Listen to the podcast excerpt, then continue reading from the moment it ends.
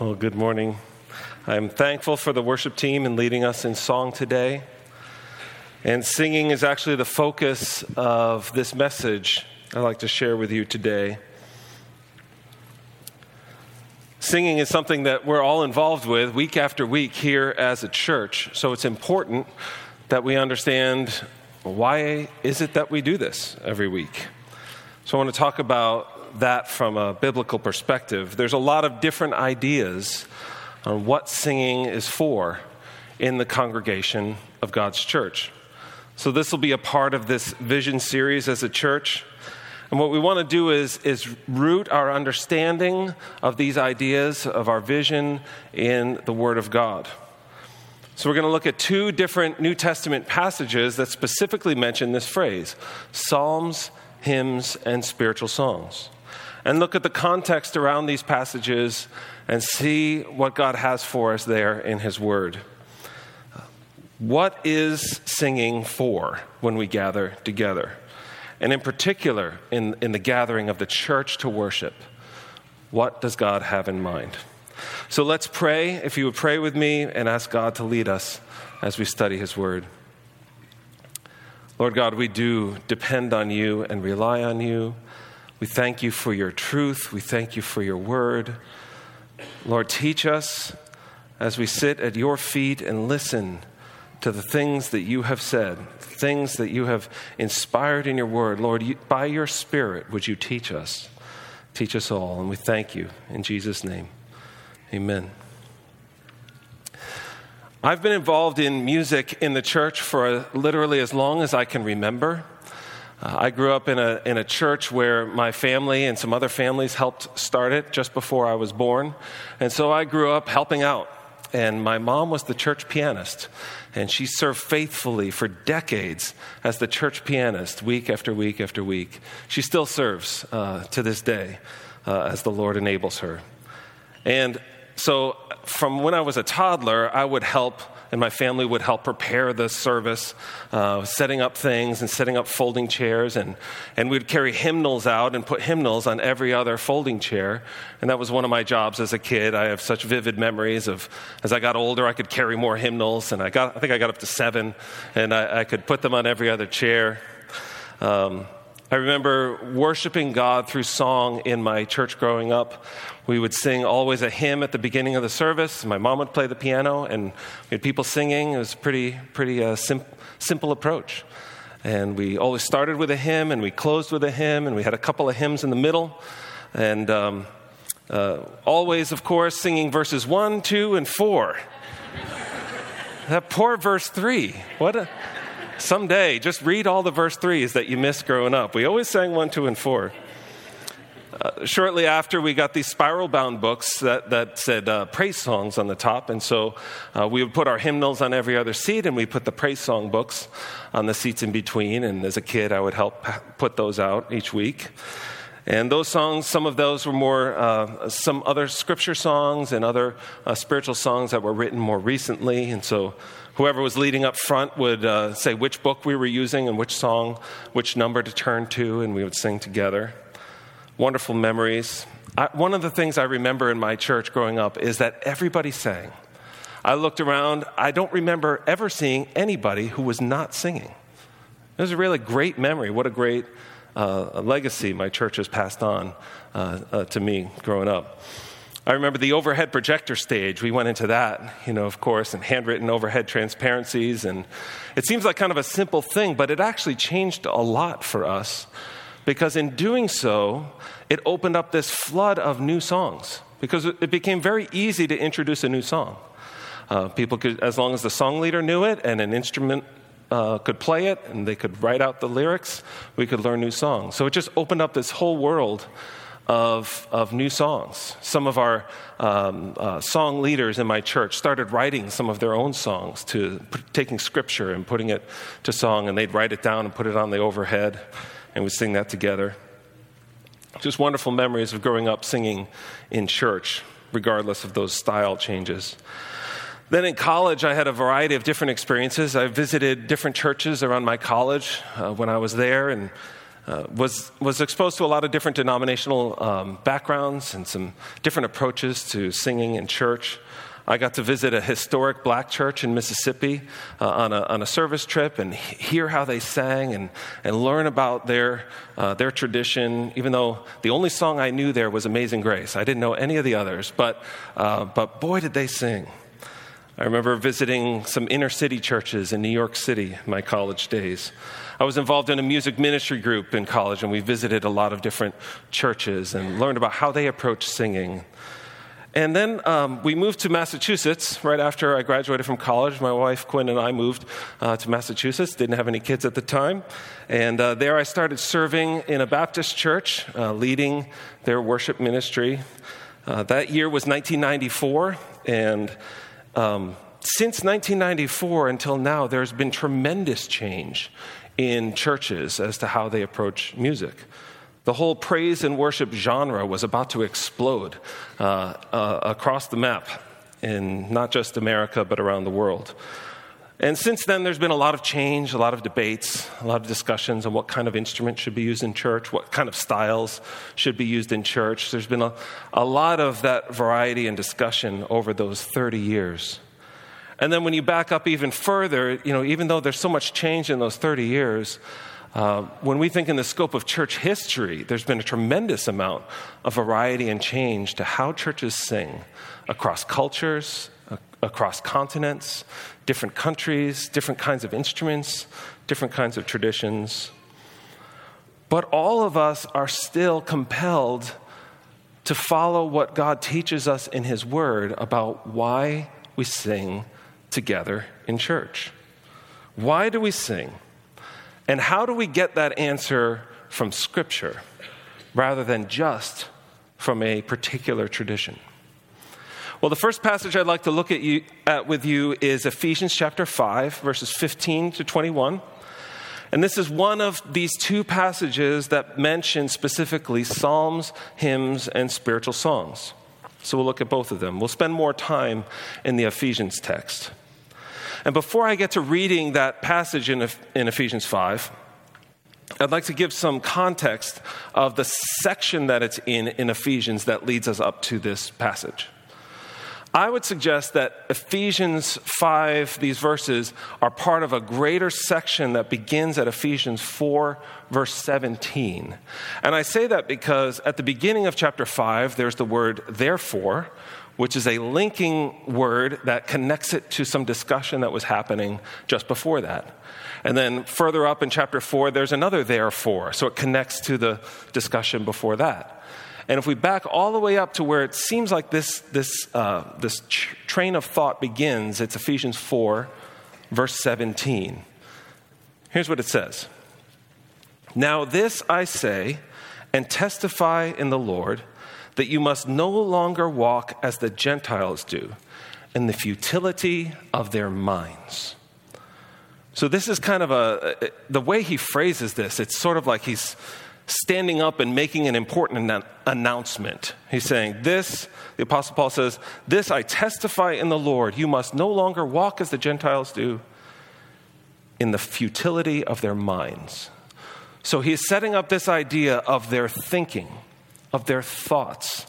You're not to walk like the Gentiles, and what he means by that are, are non believers, those who do not have their faith in Christ. Do not walk as they do, do not think like they do. You are to think differently. This is a theme that he sets up for this whole section. After that, he talks about uh, how the thinking of unbelievers is darkened. It's darkened understanding, that they became callous in their thinking, that there's ignorance and hard heartedness among them. So that's one of these themes that I just want to lay out as a context for what we're about to talk about. He goes on to say that this wrong mindedness, this wrong thinking, has led these unbelievers to sinful sensuality and impurity in verse 19. And he says, This is not the way for those who are in Christ. This is not your way. Their darkened thinking has led them to this impurity, and this is not the way for you to live. And the way to affect your behavior is to start back how are you thinking? And so he's addressing that issue with these uh, believers. He talks about putting off your old selves, being renewed in the spirit of your minds, to live in righteousness and holiness. Then he says in verse 25, he says that you need to put away falsehood. He says, speak truth to one another. This is an important theme. I'll say that little phrase again. Speak truth to one another in verse 25 because we belong to one another as believers. This is a theme of this whole section as you read through it. Um, be kind to one another, forgive one another. He's talking about Christian community, that we have a responsibility to care for one another, to speak truth to one another, to feed one another with the truth. Chapter 5 then continues, like I said, with a therefore. He says, Therefore, imitate God. Live a life of love. Live like Jesus Christ. Let there be no immorality or impurity or filthiness or crudeness. He says, imitate God in how you live. In verse 8, he says, Walk as children of light. Let the light of Christ shine on you. So, this whole progression of thought, again, starts with don't think like unbelievers think. They are led into sensuality and impurity. You need to speak truth to one another. You need to imitate God. You need to walk as children of light. And all of these themes set up our, this passage of Ephesians 5 15 to 21. So let's read, read this. Re, just follow along as I read this. Look carefully then, again, there's a connecting word to the arguments before. Look carefully then how you walk not as unwise, but as wise, making the best use of the time, because the days are evil. Therefore, do not be foolish, but understand what the will of the Lord is. And do not get drunk with wine, for that is debauchery, but be filled with the Spirit. So, again, think about the context that's led up to this. Don't think like the pagans do instead of impurity and sensuality. Because of your responsibility as a Christian community and the responsibility you have to care for one another, look carefully how you walk. Don't waste time. Be ready for anything. It says not to be drunk on wine because how else can you be ready for anything? Make use of the time that you have. If you are under the control of a substance, that's debauchery, that's, that's foolishness.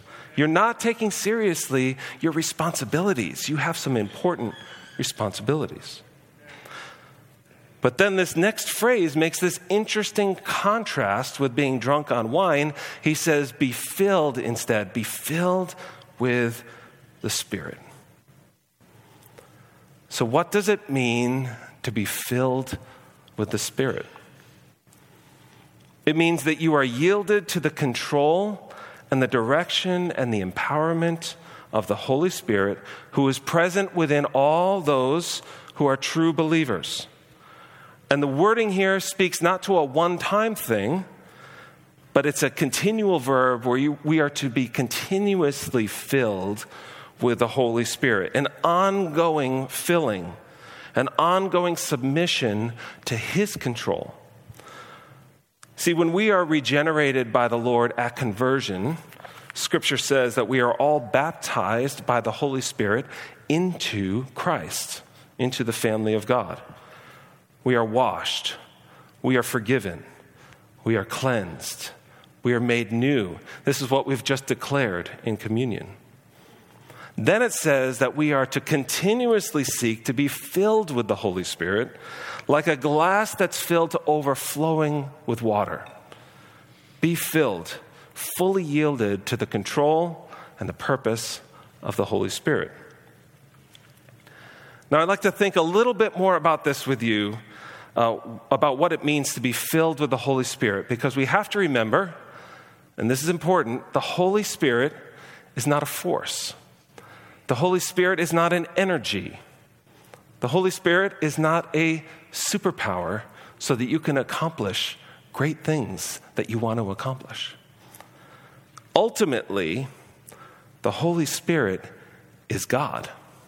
The Holy Spirit is a person. The Holy Spirit is not an it, the Holy Spirit is a He. He is saying here, be filled with the presence of the person of God. The Holy Spirit is as much God as Jesus Christ is God. He is as much God as the Father is God. The Holy Spirit is God. So if he's saying to be filled with the person of the Holy Spirit, if he is a person, that means that there are things that he thinks that we don't think. There are things that he wants that we don't necessarily want. There are things that he intends to do that maybe are not the same as what we intend to do. There are purposes that he has that are not the same as the purposes that we might have in our own. So if we are filled with the Holy Spirit, it means I am laying down what I want and I'm submitting myself to what he wants. I'm laying down and submitting my thoughts to be submitted to his thoughts. I'm laying down my priorities to be submitted and yielded to his priorities. See, the Holy Spirit's a person, not a superpower to accomplish what you want. He is the person of God who wants to accomplish what he wants. So to be filled with him is as much about laying things down as, as much as it is to be filled. It's to be filled with what He wants and to lay down our own desires before Him. It's giving up as much as it is receiving. He has plans and intentions and priorities. And when we are filled with Him, we will be yielded to the things that He wants the most. So, critical question then if we want to be filled with the Holy Spirit, yielded to what He wants. What does He want? What does the Holy Spirit want? What does He want to do once, if He wants to fill you, what does He want to do once He's there? Well, thankfully, we have verse 19 gives us part of this answer. Look ahead at verse 19. It says, Be filled with the Holy Spirit, addressing one another in psalms, hymns, and spiritual songs. The way this, these verbs are structured here is be filled with the Holy Spirit is the command verb to believers. And then addressing one another will naturally flow from you obeying that command be filled with the Holy Spirit, and then as you are, you'll address one another in psalms, hymns, and spiritual songs. This is what the Holy Spirit wants to do once he gets there. Once he, I mean, he's there in every believer, but when he fills you and you are yielded to what he wants to do, this in part is what he wants to do. He wants you to address one another in psalms, hymns, and spiritual songs. As you are filled with the Spirit, this is what happens. He has a plan that may not be the same as your plan. He has a purpose that might not be the same as your purpose, but He supernaturally, through you, as He fills you, will enable you to sing to one another. To put it this way, He fills you and you sing to the people around you, to one another. You sing. Now, can you address one another if you're not present with one another? Can you address one another if you're not singing out loud? How can you address one another unless you're actually singing? I take a pretty literal view on this. When he says sing, I think it literally means sing. Address one another with psalms, hymns, and spiritual songs, but not in your own strength, empowered by the Holy Spirit within you. I'm not saying that everyone who sings is filled with the Spirit, but everyone who is fully yielded to the plans of the Holy Spirit, when we gather together and it's time to sing, they sing. They sing to one another because that's what He wants to do, regardless of whether or not it's what we want. Musical worship is intended to be under the control of the Holy Spirit, filling you to impact others, and that's why we need a worshiping community of believers. That's why we gather here week after week after week. If your mouth is closed and your mind is wandering, you're missing something. If your mouth is closed and your heart is engaged in worship, that's a good thing, but you're still missing something. Addressing one another addressing one another. Our songs are not just for God. We have a holy purpose to yield to the will of the Holy Spirit. And what the Holy Spirit wills, what He intends to do, is to fill believers with Himself so that they address one another in song. Now, this phrase here, psalms, hymns, and spiritual songs, just briefly on this, there's some discussion on what this means. Psalms, of course, are given to us in the scriptures. Uh, we have those, they're, they're, they're just a rich treasure of, of songs. Hymns usually have a connotation of being rich in theological truth. Spiritual songs, it's kind of a general category of spiritual songs. And there's some debate on whether they should be three distinct categories of songs. And I think that that might be overstating it. Uh, you look back in the Old Testament and also in the New Testament, sometimes these words are used interchangeably, where a psalm will be referred to as a song, or a psalm will be referred to as a hymn, and, and vice versa. So, with that interchangeability of the words, I think they have different shades of meaning, but I think the point here, more importantly, is there's a variety of songs, a, a, a, multiplicity of songs with a singular purpose. Different means, multiple means, with a singular purpose. And that purpose, at least in part, is that we would address one another.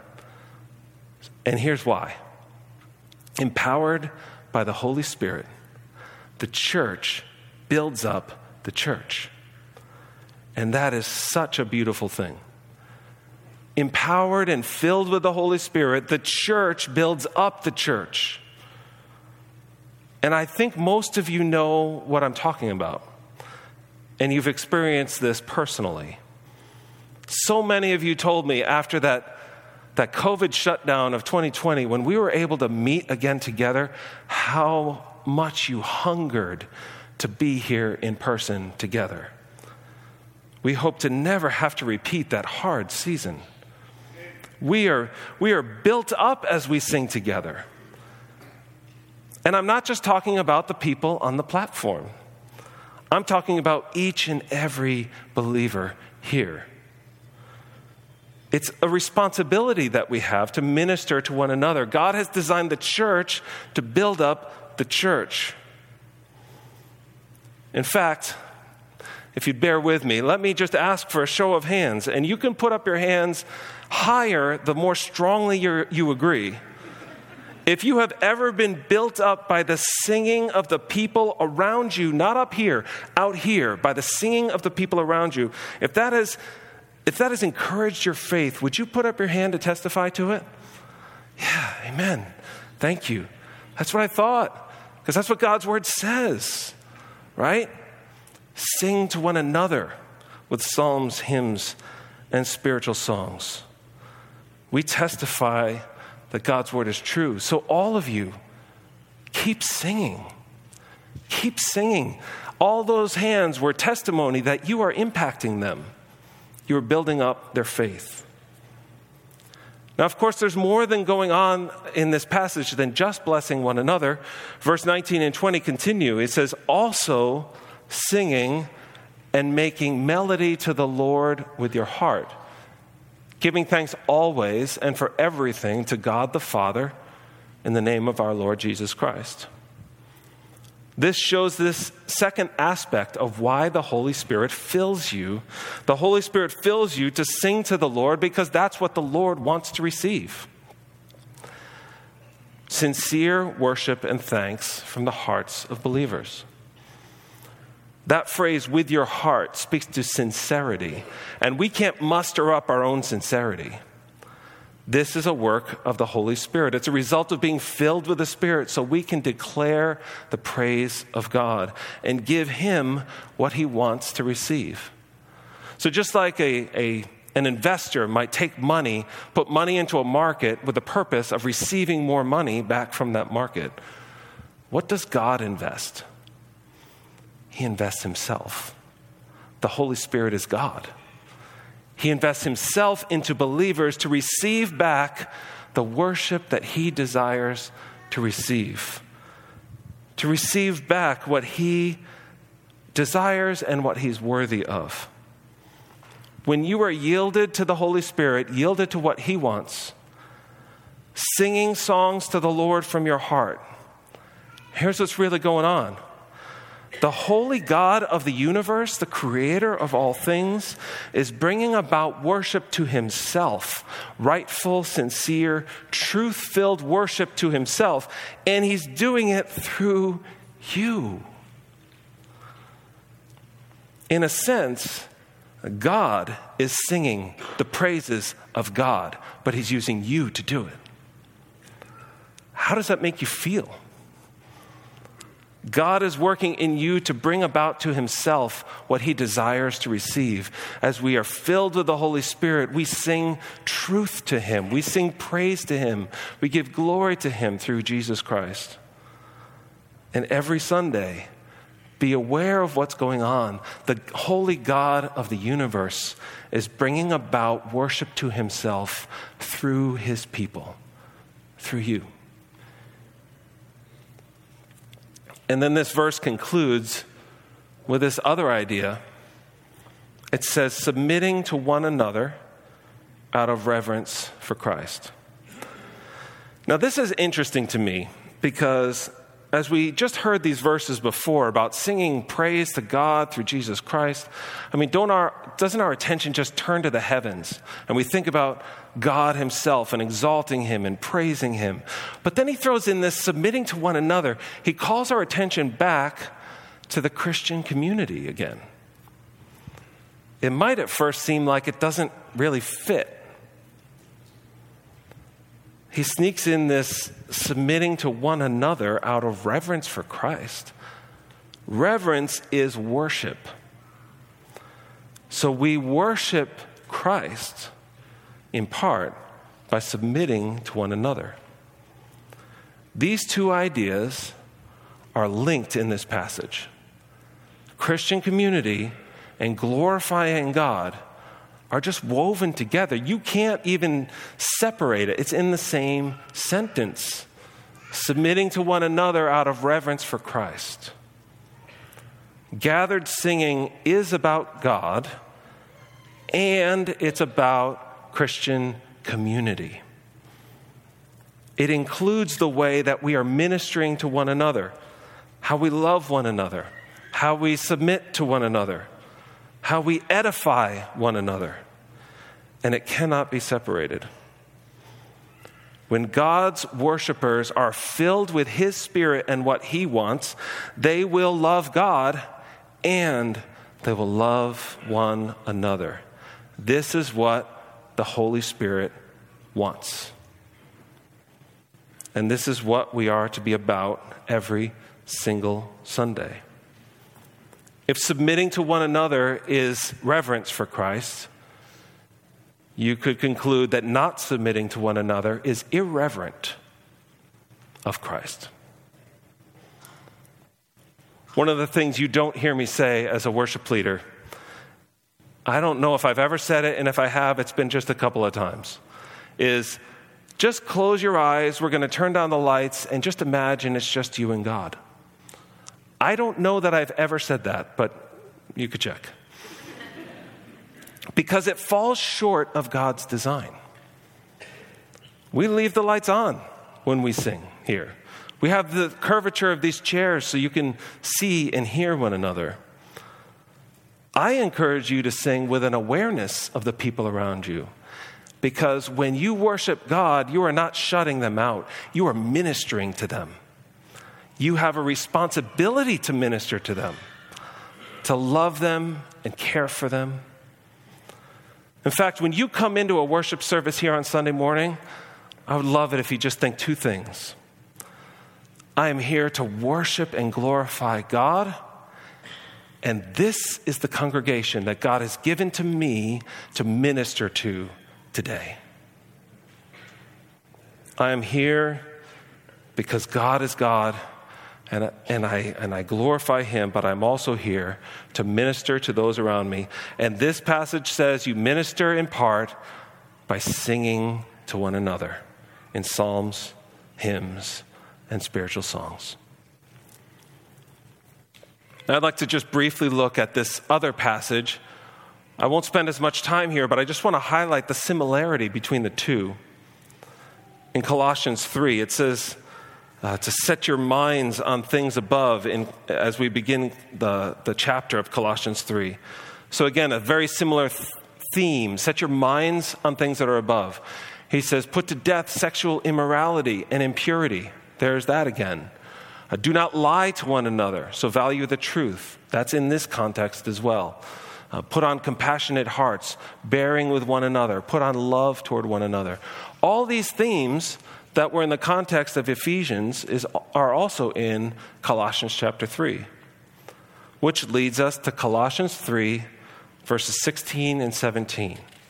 And here's what it says Let the word of Christ dwell in you richly, teaching and admonishing one another in all wisdom, singing psalms and hymns and spiritual songs, with thankfulness in your hearts to God. And whatever you do, in word or deed, do everything in the name of the Lord Jesus, giving thanks to God the Father through him. Again, a variety of songs with a united purpose. As we are filled with the word of Christ, we have a responsibility to teach and admonish one another. We are to sing songs to one another. Songs are intended to be a way that the church builds up the church empowered by the Holy Spirit. The church teaches truth to the church through the word of Christ.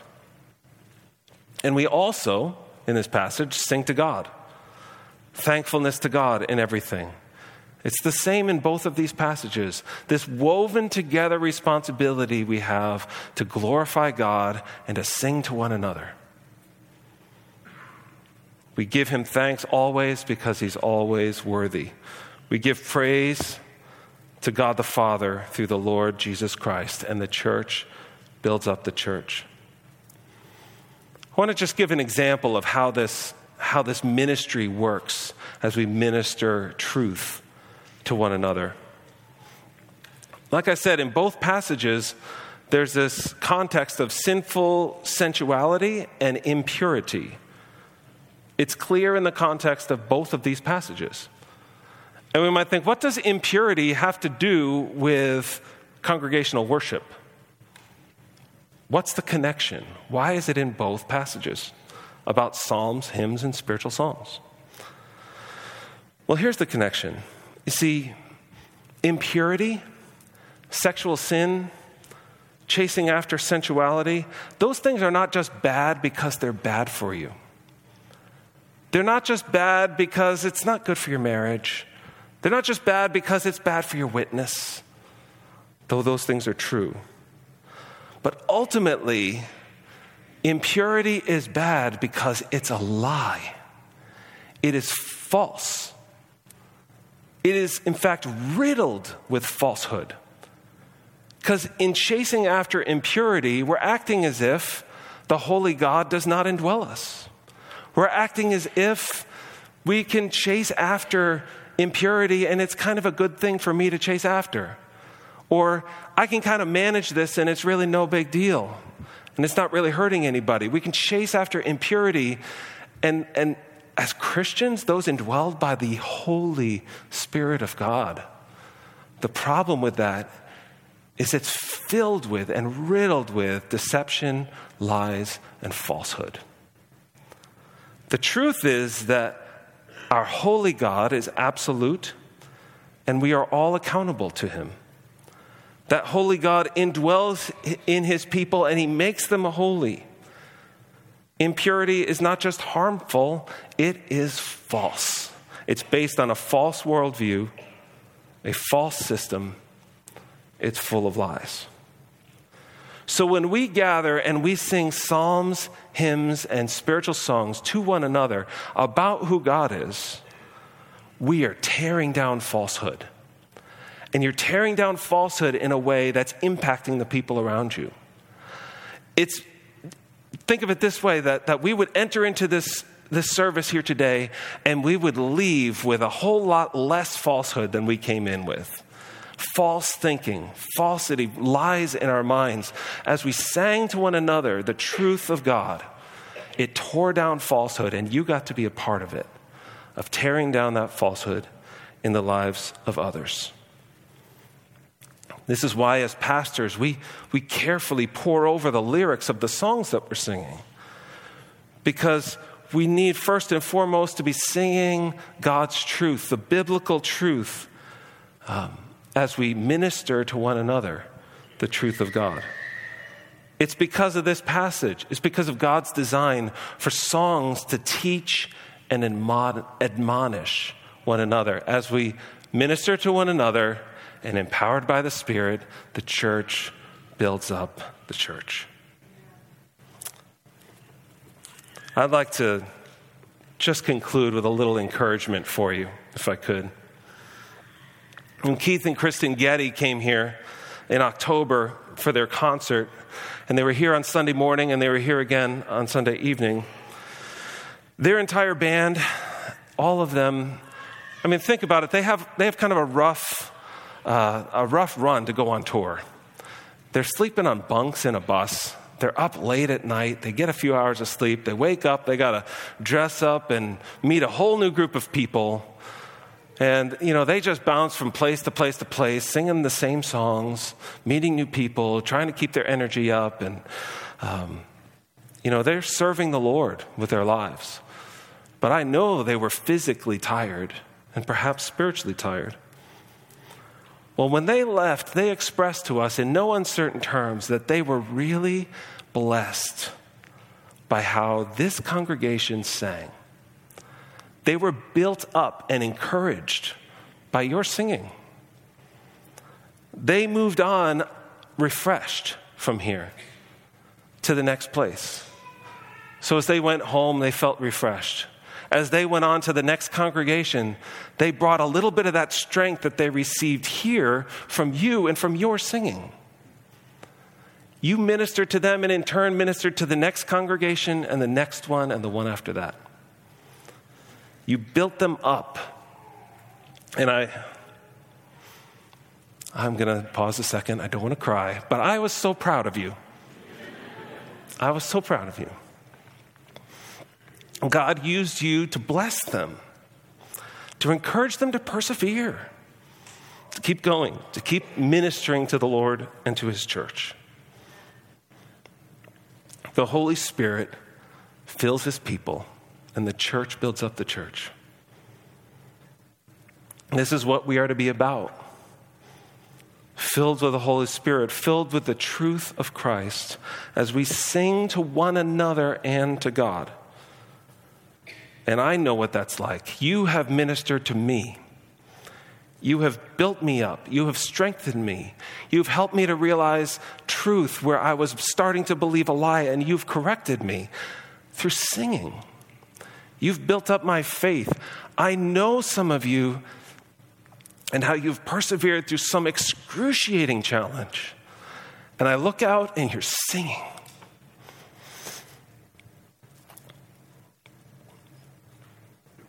Even when it takes a lot out of you. Thank you. Keep singing.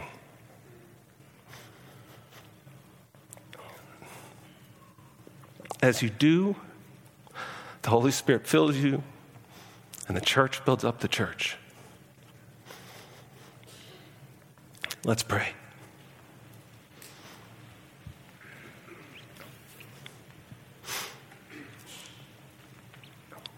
Thank you, Lord, for the precious gift of gathering together to sing.